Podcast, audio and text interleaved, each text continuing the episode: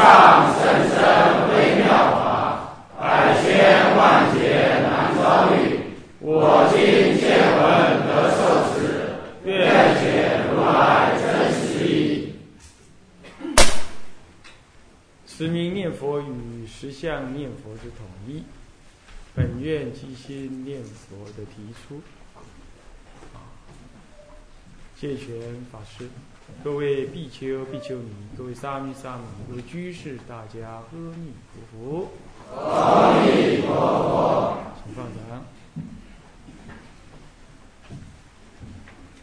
我们呢，呃，上一堂课跟大家提到这个这篇序文。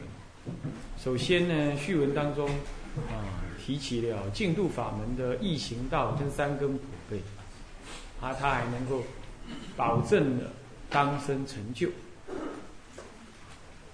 那么这是就他的特异方便所标举的净土法门的这样特异方便。其次呢，就从历史的历史呃的角度来说，他在宋朝之后，净土法门呢受到了大大的弘扬。这大概有几个原因。第一个原因当然就是人生漏略。呃，宋朝从参话头禅、莫照禅之后，那么呢，诶，所谓的上上根基的人呢，去参禅了，但是也因为是话头禅，所以说呢，这个很多呢，诶，参禅的人啊，这个机锋相对，是学习祖师之语。但是呢，并没有祖师之之德，就慢慢的这这个这个这个道风流眼了，那么就建成了参禅，也变成形式了。今天在大陆也有禅宗的道场在恢复当中，现在来论断它好不好，我觉得太早了一点。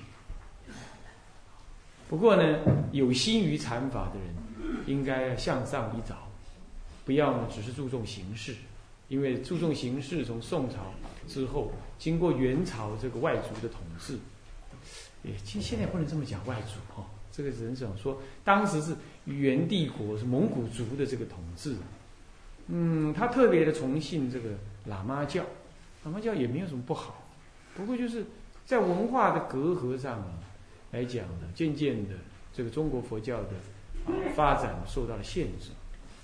那么宋元元的这元朝之后的几个小周边的那个、呃、北方的那个呃辽金就暂且不表。到了明朝的时候呢，明朝是一个呃文官为主的一个统一的帝国。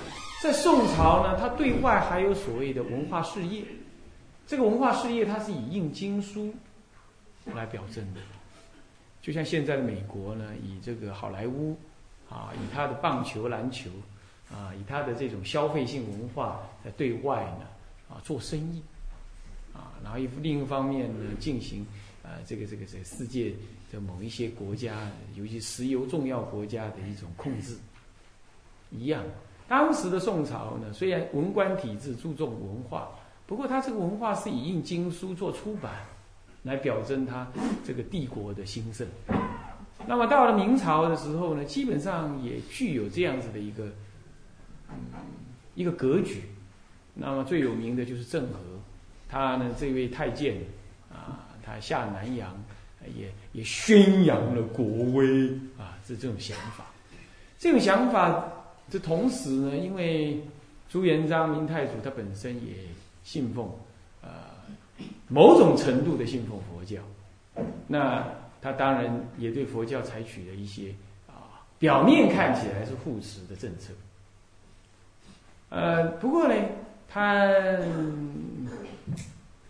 实质里头他却一直很害怕，很害怕的宗教，宗教的嗯壮大到他不能控制。文人体系一下是这样啊，那么慢慢的他嗯。至少跟清朝比起来，它是非常好多了，呃，不过它还是一样进行了很适当的控制。你要知道，对佛教进行最明确的、坚固的控制的汉人汉人政权是哪个时候开始？我告诉你，就是你们常说的唐太宗。你们还一直以为唐太宗很信仰佛教，不是的，唐太宗是以道教为主，不过就是他表现出一种泱泱大度的外表。那么呢，明着是崇奉佛教，也让类似像玄奘大师这种当时国际级的学者、探险家、宗教家呢，风风光光的回国，但是在骨子里头呢，老是怂恿玄奘大师做他的驸马爷，啊，呃，讨他儿女儿，看哪一个你选好。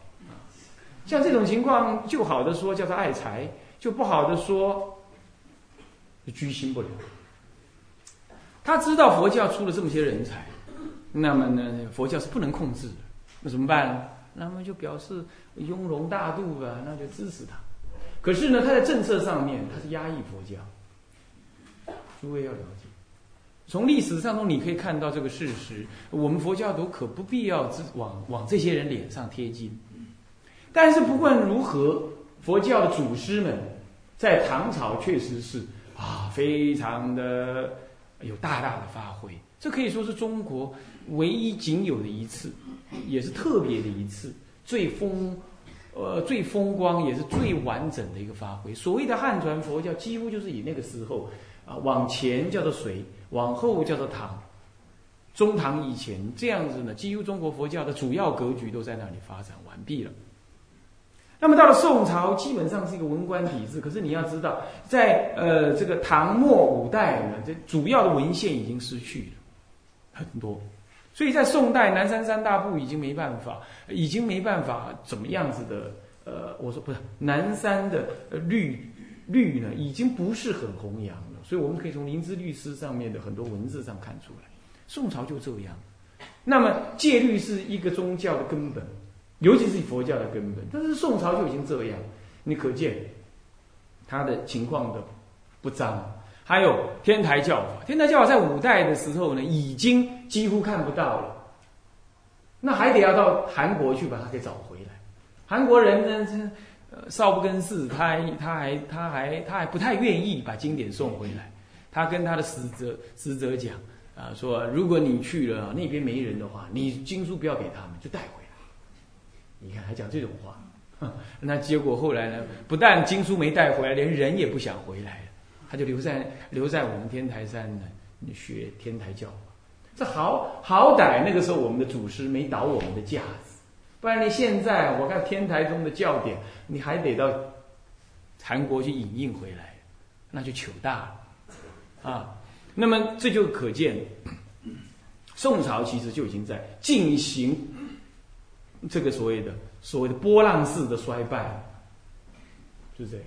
所以它是在整理，主要是在整理。宋朝还有一些很重要的经典的翻译，但是再也没有没有被注意了，不太被注意了。明朝还有，都都不太被注意。那么到了明朝的时候呢，明朝的时候基本上因为朱元璋自己当过小沙弥的关系，他为了政治的目的，他不得不控制宗教。可是在他感情上面，他还是倾向于接受宗教，尤其是佛教。虽然那个时候也有基督教啦、景教进来到中国，不过呢，他你从政策、从历史上的的分别来看，他基本还算善良。其实最不友善的，并不是元朝。元朝他忙着自己的，弄到了一个这么大的一块汉人以前的这个这个这个这个这块土地，他忙忙不过来了。他在他在管他这个国家，他忙不过来，那他忙着对外对外扩张版图啊，那个呃扩张版图啊，他打到了那个意大利去，一不小心打到意大利去了，打太远了，回头一望都不晓故乡在哪个方向，打那么远的地方。那么后来呢，客死他乡啊，这个元帝国很快的就衰竭，所以他不会，他对外有武功，对内文字不行，所以他也没时间来管你的宗教该怎么发展。那他信仰那个呃这个这个喇嘛教呢，主要是以功利主义的立场啊，你帮我念念经啊，让我出去外国打仗的时候不会死啊，箭来了看到我会转弯啊，是这样的想法。他期望这样。那当然也有安顿人心的作用，宗教基本有这个功能，尤其是佛教啊。从历史以来，我们佛教从来没有反对过什么政府的，从来没有。我我告诉各位，这是中这是佛教本身好的传统。佛陀也是这样讲，佛陀并不东烘，他并不是做烂好人，他叫你分别清楚。可是他知道这个这个政府或者是社会的好坏，这是众生共业所感，他并不以一种抗争的革命的方式来面对呃人亡的政权，他从来不。所以我们佛教徒应该要保持这样的传统，但是这种传统并不是一种东烘，他仍然了解是非，那他仍然悲天悯人。所以佛教在某个意义上对对于任何一个国家，主要那个地方佛教，尤其是中国佛教能够兴盛的话，都能够帮助这个国国国泰民安，尤其是说说对中国一直是这个传统。但日本可不一定，日本佛教已经国家化，早先的时候是国家化，幕府时代呢，这个日本的佛教是各自拥佛教而对立对方，而对方看这样了，我也拥一个宗派来对立对方。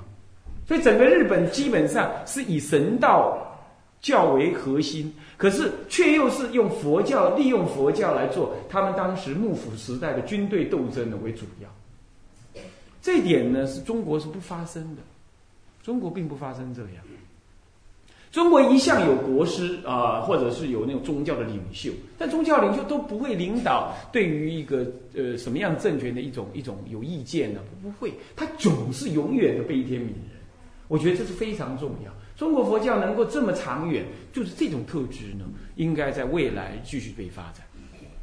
那么在这种情况呢，这个明明朝帝国呢，基本上也了解这样，它终究是一个汉人文化之下的政权，所以他理解这个状况，那么他对佛教还是有保护的功能。可是总是这个研究教理的情况弱了，那么呢实修实证有，但是也弱。所以你可以从欧祖，他是明末的人呢，他他在解释当时，他在说到当时的禅宗以及净土宗跟戒律这三大项的时候，他实在是唉声叹气，甚至于我们可以说在某种意义上他骂得很凶，那是一种对内的自我检讨啊、哦，是这样。那么呢这三宗，天台、禅宗跟净土宗啊、哦，这三大宗呢他都说哎也衰败了，那其他宗呢更别提了，那简直就几乎就几乎就看不到人，就这样。能够被他骂了还算是说还存在在那，这样诸位了解吗？这也就是明末的情况。到了清朝，那严重性更大了。清初三圣祖、三帝啊，是很有谋略的人。他们这家子这口子人呢、啊，是很有谋略的人啊。阿公啊，爸爸跟儿子，呃，这三代啊，清初的这三代很有谋略。那么他都以他又是以一个女真族的方式入主汉人，一向以汉人为主的这个国度，他手法非常的细腻而轻而而而有方法。他一方面表面上怀柔于一切的宗教，尤其是佛教。你看看那个康熙、雍正、乾隆哦，还有什么什么战生歌啊？那个康熙、啊、雍正皇帝还还御御批的那个什么语录什么的啊？那那那那那那个那个藏经呢？他还怎么样？现在很多很多那个折叠本的藏经，前面还有他的序文儿。这这个佛教徒不知道啊，他就一看，哎呀，这清朝的皇帝这信仰佛教，是的，他信仰佛教。但他信仰佛教是以一个他是优秀的文化，我应该借由这个方式来吸收你汉人优秀的文化，以治理以治理你汉人，这样的目的在学。某种意义上他也他也怎么样，他也他也参禅。雍正雍正皇帝甚至于呢在禅堂里煮七，哎呀，但那什么意思呢？这代表的我以一个外族能够进入你们汉地最核心的宗教文化，而且我还能够怎么样？还能够指导你们，官大学问大。他是这个想法。那么这个想法呢，对于民间他是完全是另外一个一一手的策略。他对于这个高很高层次的文化层次，他深入，而且他直接的呢介入什么呢？好坏的评定。比如说汉乐法藏，他提出了对禅宗的不同的看法的时候呢，他就以政治的力量说，嗯，那不对，我身为人王，我同时也是法王，我对禅宗也很有研究，我说那是魔说。他就动用了政治的力量，把他汉乐法藏的所有的书啊全部毁了，而且说他是魔。他就能这样，他展示的是我一个外族的人呢，我有办法在思想上也指导你们汉人。他表现出这样，我们从什么地方可以看出来呢？初一十五，他派着什么呢？他派着他的官员到处去弘扬关于什么呃民风的开启。他告诉你说，信仰宗教有时候是愚痴的啊，是迷信的啊，那些鬼神佛道啊，那都是迷信的事情哦。他却要你老百姓不信。什么地狱门前僧道多，这固然从呃赵州和尚开始说，在那个时候，在明朝、在清朝的时候，特别的被说出来。还有什么呢？这个、这个、呃、这个、这个什么？哎。十个什么？十个女，十个娼妓啊，是什么？九个是尼姑道，呃，这个女道士。他讲这一类的话，通通是在明朝的，通通在清朝的时候出现。你再去看清朝的小说《拜官野史》等，里头充满了对对出家人的那种污蔑、扭曲，对于信仰宗教者的一种愚痴的这种表彰啊，在清朝是出现了特别多这样子的文字。诸位这样了解吗？所以到了民国的时候啊，这很多官员就要怎么样？他是清朝培养大的，到了民国的时候，他作为一个官员，他就提出了所谓的所谓的废世新学这种观念，这从来没有的事情，然而就这样发生了，从来没有。当然了，以前有所谓的有所谓的灭佛哈，佛灭，这个灭佛。当然，主要是因为经济原因，或者是你佛教本身腐败了的原因。在民国初年，也基本也是这样，也是这样的，佛教腐败了，那么他看不惯了，他就他就要要废世新学。再来，佛教没有做适当的一种对世间的弘化，他觉得你就是整天让他吃饭啊，啃啃地，而且占了这么大的土地都没有人用啊，要废世新学，就这样来。那么你看这样子的时代背景啊。所以说，你说能弘扬什么法门？弘扬什么法门？最简易的法门，那就净土宗。原因是这样，所以这它有它的时代背景。我这样随便这样讲下来，你就知道，从宋以后这样讲下来，你就知道它是有背景的。那我们今天不一样了，我们今天我们大陆在无论是国际地位也好，经济地位也好，都一直在往上提升。那民族自信心也在恢复当中，而且这也无所谓外族不外族了。到这种时代，什么族什么族已经融合成一族了，对不对？所以这个时候，大家是思想是一致的。那我们就要站在这浪头上面，将将好将中国佛教呢全面性的恢复。这你就要知道，这已跟以前因缘都不同了。那诸位正有这个机会，诸位正有这个机会。那么要赶快的去培植你自己的什么精神文明，还有实修实证的那种实力，来以待这个浪头的产生。诸位要了解，所以我是很急。十五年来，我就是很急。我就跟法师讲，我很急。他本来他本来不会搞成这个局面的，你知道吗？你你不信，你问你们法师。他本来从莆莆田回来的时候，他想窝在这个山谷上面，啊、呃，就告老而终，老死此地，是这样子。那不小心被我一个信徒给找到了，他就辗转问了，就李洪之嘛，啊，那么这这这这找到找到他了，那找到他的李洪之之之啊，洪之啊，那么呢，他找到他了，然后他他传真给我，我有传真给给你们法师，说哎，我希望呢能够他能够为佛教做点什么事情。那他看一看呢？他看一看，他觉得嗯，搞不好这是骗子，不太想理我。那么呢，我那时候坐飞机呢，呃，身上带了一点美金呢，到到那个什么，到那个那个福州机场下来，他根本就不理我，你知道，他也没去接我，好过分啊！他就在那福鼎那边，那我那坐了八个小时，他叮叮咚叮咚咚这样子，呃，就快把我全身的骨头都闪光了。这样子呢，凌晨一两点呢才到。才到福鼎那个佛教会，现在有那个坛那个地方，有没有啊？那个地方才到那个地方。那我们一见如故啊，这一坛的坛彻夜，谈到四点钟，人家都打板了，我们还没睡觉。第二天呢、啊，大家就聊一聊，就这样子呢，才把它给挖出来，然后才有今天这个局面。就这样子，就一路就就就不结束，啊，这个就暂且不表了。所以说，诸位，你从这个历史观古专知今嘛，所以诸位在这个最重要的关键核心的时代当中，佛教已经。已经摔摔摔摔摔摔到无可再摔的的的底点了，底端了。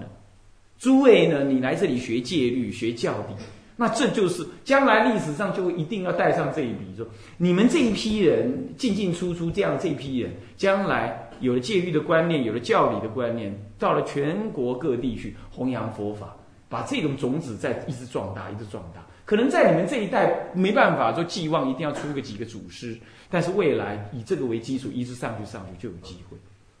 但是这个同时，佛教也会有衰亡的那种现象给你看到。华严经上说，末法的众生，末法的菩萨是因为看到衰相而发菩提心，听懂了吗？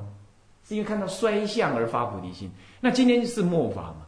今天这个时代算是末法时代，那你去看到那个衰相，根本不需要受伤的，那是本来就会存在的，那就众生的贪业嘛，贪婪无非贪钱、贪财、贪名、贪色，就贪这几样。你说他还能贪什么？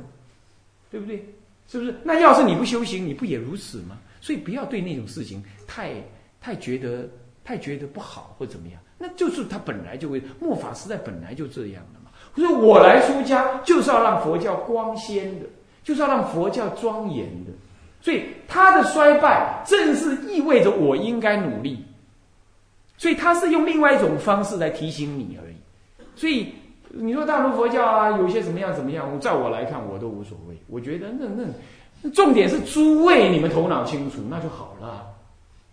两三百人呢、欸，两三百人一个省大概就有呃三三四十一二十个人能能能能有能有能有。能有你们如果这样分一分，一个省大概呃二二三十三四十个人都都可以分在一个省上面。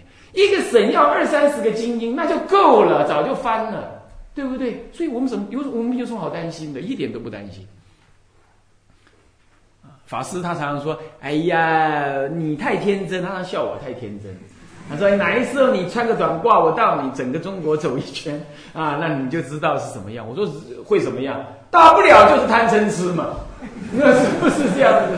那还能怎么样呢？再烂也不会这样了嘛。娶妻生子啊，那么就贪财、贪名、贪利、贪权利，呃，贪色，就贪这些嘛。这自古以来不变的真理嘛，就这样嘛，是不是？那佛教之所以要有戒律，之所以要有要有教理，之所以要修行，那就是要远离这个啊。啊，他没有，他正在做给我们看，说哦，那是地狱种子哦，你不要这样干。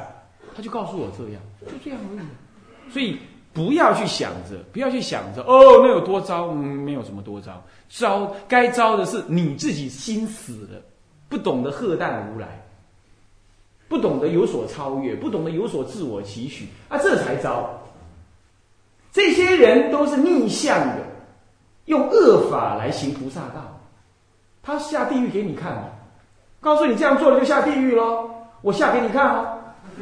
是这样子啦，那你就哦，是是这样子，果然如是。这个经上说的哦，末法果然会这样，那你就更相信佛所说的，所以没什么好受伤的。这样懂吗？怕就怕你对中国佛教不理解，不理解，然后就轻忽了中国佛教，或者瞎混，瞎混，然后就过日子，就这样跟着过日子吃饭而已。哦，是这样，那这样人家看起来，哎呀，什么都不懂，那就惨啊，是是这样。当然了，平行世发展到今天呢，也有很多人来这里要过过火、过过水，那么呢，沾点光，好出去外面呢，哎，日子好过一点。当然也有这种人，你在座当中，搞不好真还有这种人。那我劝你不要如此啊！为什么呢？因为这样子的话呢，与你真的能得的好处不多。你既来宝山呢，那就要发好心，啊，不要有法跟修行解脱以外的想法。那这样你来这里，你你你你每一天每一分每一秒，那都是庄严你自己啊。所以，呃，我们回到文字来，所以说近代中国佛教的影响是净土法门是全面性，原因也就是这样。然而，也正因为此法门自简自易，而且不强调深解法义的特质，使得不倒净土中的行者呢，哦，这个这个这个没办法，对于什么呢？佛法的深入研究理解，产生不了深刻的动力跟自觉。这我们都讲过了啊。